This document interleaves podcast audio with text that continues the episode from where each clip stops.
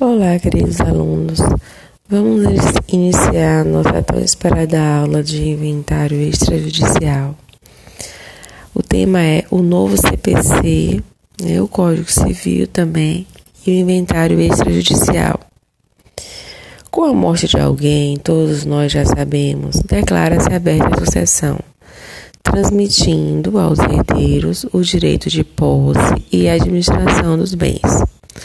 A partir daí, deve-se proceder à abertura do inventário, que poderá ser judicial ou extrajudicial. O processo judicial era e continua sendo burocrático. Em geral, tramita por longos anos, envolvendo, em alguns casos, altos custos judiciais até a partilha dos bens. Assim, o inventário extrajudicial se mostra, evidentemente, como uma via vantajosa. Ele surge com o advento da Lei 11.441 de 2007, que delegou aos cartórios de notas o poder de lavrar escritura de separação, divórcio e inventário. Com a chegada dessa lei, esse procedimento tornou-se mais célere para as partes interessadas. Interessante também registrar que é, a Resolução 35, de 24 de 4 de 2007, do CNJ, disciplina a aplicação desta Lei 11.441 de 2007 pelos serviços notariais e de registro. Quais seriam os requisitos necessários são três os requisitos necessários para que o inventário seja feito no cartório de notas. Então, vamos lá. Que não exista testamento, que as partes sejam capazes, o menor emancipado é capaz, que as partes sejam assessoradas por um advogado. Assim como requisito tanto o inventário judicial ainda como requisito tanto o inventário judicial como o extrajudicial, possui um prazo de 60 dias para sua abertura, prazo previsto também para o recolhimento do ITCMD. O inventário que não for requerido nesse prazo, o imposto será calculado com acréscimo de multa. A súmula 542 do Supremo Tribunal Federal prevê que os estados podem impor multa aos herdeiros por retardar o prazo da abertura do inventário. Assim proclama: não é inconstitucional a multa instituída pelo Estado membro como sanção pelo retardamento do início ou da ultimação do inventário. Vamos dar é, um breve resumo sobre o inventário judicial antes de adentrarmos no inventário judicial, extrajudicial propriamente dito. Então, o inventário judicial, esse inventário é aquele que busca o órgão do Poder Judiciário através de um advogado, constituído por procuração, para descrever os bens deixados pelo falecido e assim destituí-los distribuí-los, desculpe, aos seus 611 do Código de Processo Civil menciona o processo de inventário e partilha deve ser instaurado dentro de dois meses a contar da abertura da sucessão, ultimando-se nos 12 meses subsequentes, podendo o juiz prorrogar esses prazos de ofício ou a requerimento da parte.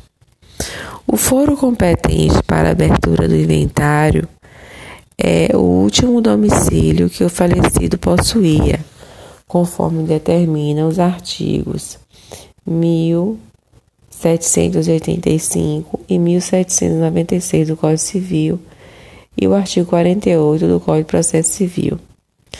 Tal modalidade apresenta as seguintes etapas. Então, primeiro haverá a abertura do inventário, depois haverá a nomeação do inventariante, em seguida, o oferecimento das primeiras declarações, depois, a citação dos interessados, a avaliação dos bens, o cálculo e pagamento de impostos devidos, as últimas declarações e, por fim, a partilha e sua homologação.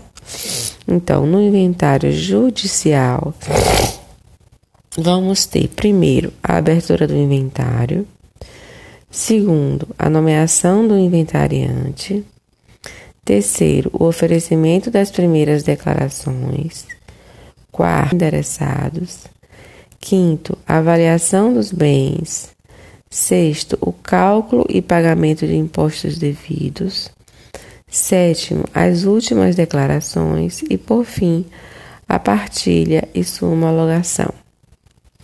O Código de Processo Civil prevê, nos artigos 610 e 667, duas as espécies de inventários judiciais, de ritos diferentes, são eles: o inventário negativo, não está previsto na legislação, todavia surge quando o falecido não deixa bens para serem inventariados.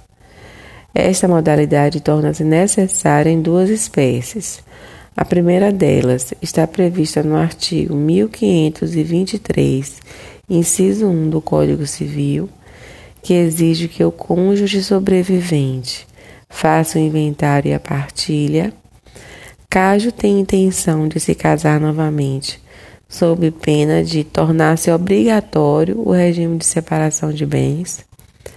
A outra hipótese é se o falecido não deixar bens, mas deixar dívidas. Nesse caso, os herdeiros deverão fazer um inventário para demonstrar aos credores que não existem bem para a satisfação do seu crédito.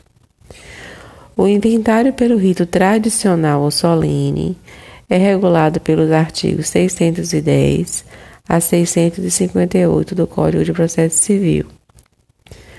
O inventário pelo rito de arrolamento sumário é regulado pelo artigo 659 ao 663 do Código de Processo Civil, abrangendo bens de qualquer valor, devendo os interessados serem capazes de concordarem com a partilha, que será homologada de plano pelo juiz mediante a prova de quitação dos tributos. O inventário pelo rito, rito comum previsto no artigo 664 a 666 do Código de Processo Civil, para quando os bens do espólio sejam de valor igual ou superior a mil salários mínimos. Esse inventário tem um procedimento mais longo, contendo várias fases, como a petição de abertura, nomeação do inventariante, apresentando primeiras declarações, citação dos herdeiros e, por fim, as últimas declarações. Possibilidade de conversão, conversão do inventário judicial em extrajudicial. É possível? A resolução do Conselho Nacional de Justiça, número 35 de 2007, de 24 de abril de 2017, em seu artigo 2 disciplina o seguinte: é facultada aos interessados a oposição, a opção, desculpe, é facultada aos interessados a opção pela via judicial ou extrajudicial, podendo ser solicitada a qualquer momento a suspensão pelo prazo de 30 dias ou a desistência da via judicial para promoção da via extrajudicial. Portanto, ainda que o processo de inventário tenha sido iniciado judicialmente, é possível sua conversão em extrajudicial, desde que preenchido todos os requisitos para o seu processamento administrativo. Agora vamos falar do inventário extrajudicial propriamente dito. Para que exista o procedimento extrajudicial de inventário em cartório, é necessário que todos os herdeiros sejam maiores e capazes. Vale dizer também que, caso haja filhos emancipados, o inventário poderá ser feito normalmente.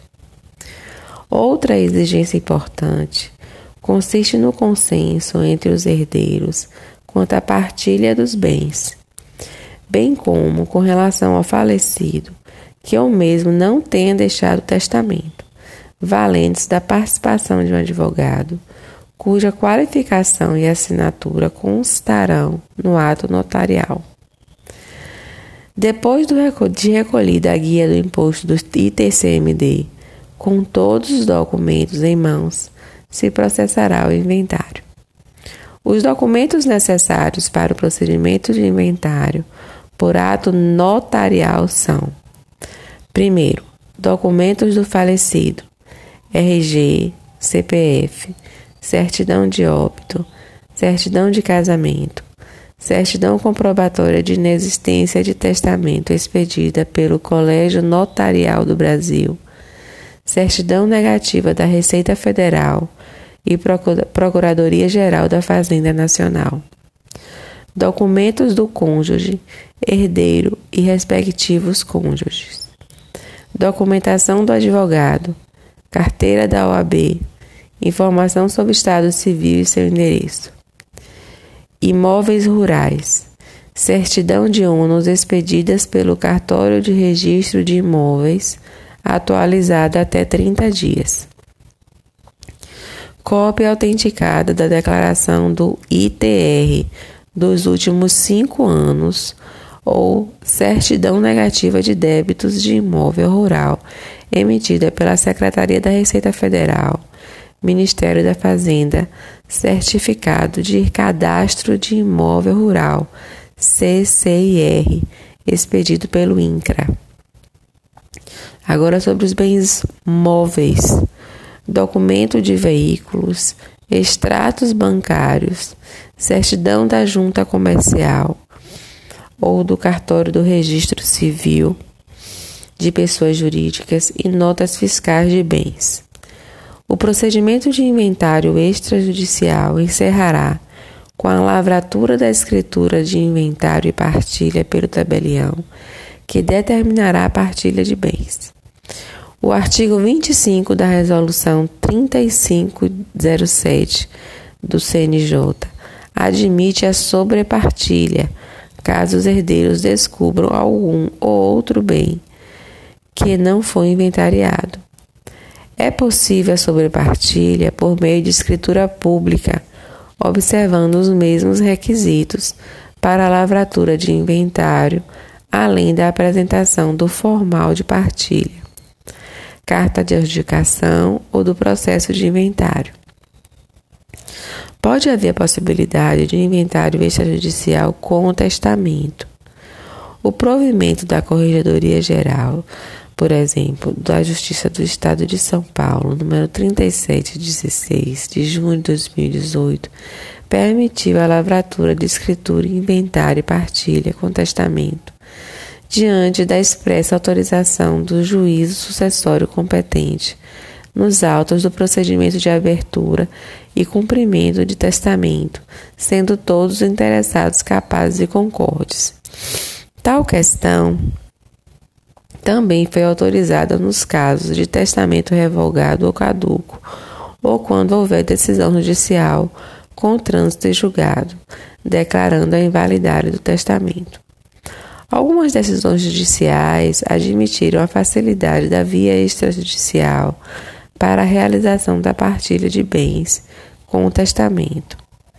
Os magistrados têm entendido que desde, todos, desde que todos os herdeiros sejam maiores e capazes, não haja fundações entre os herdeiros testamentários e estejam todos de acordo acerca da partilha, o inventário poderá ser feito de forma extrajudicial, nos termos do artigo 200, 2015 do, do Código Civil, não sendo necessário ajuizamento da ação de inventário. Outra decisão semelhante foi tomada na décima vara de família de sucessões do Fórum João Mendes Júnior, em São Paulo.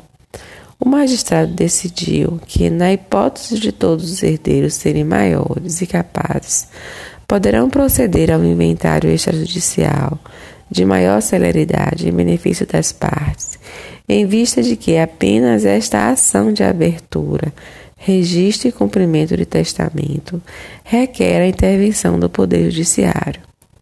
Logo, Se o testamento estiver revogado, caduco ou inválido, todos os herdeiros sejam maiores e capazes, de acordo com a partilha, o inventário poderá ser feito de forma extrajudicial por escritura pública no correspondente cartório de notas, o que trará mais agilidade aos inventários com testamento.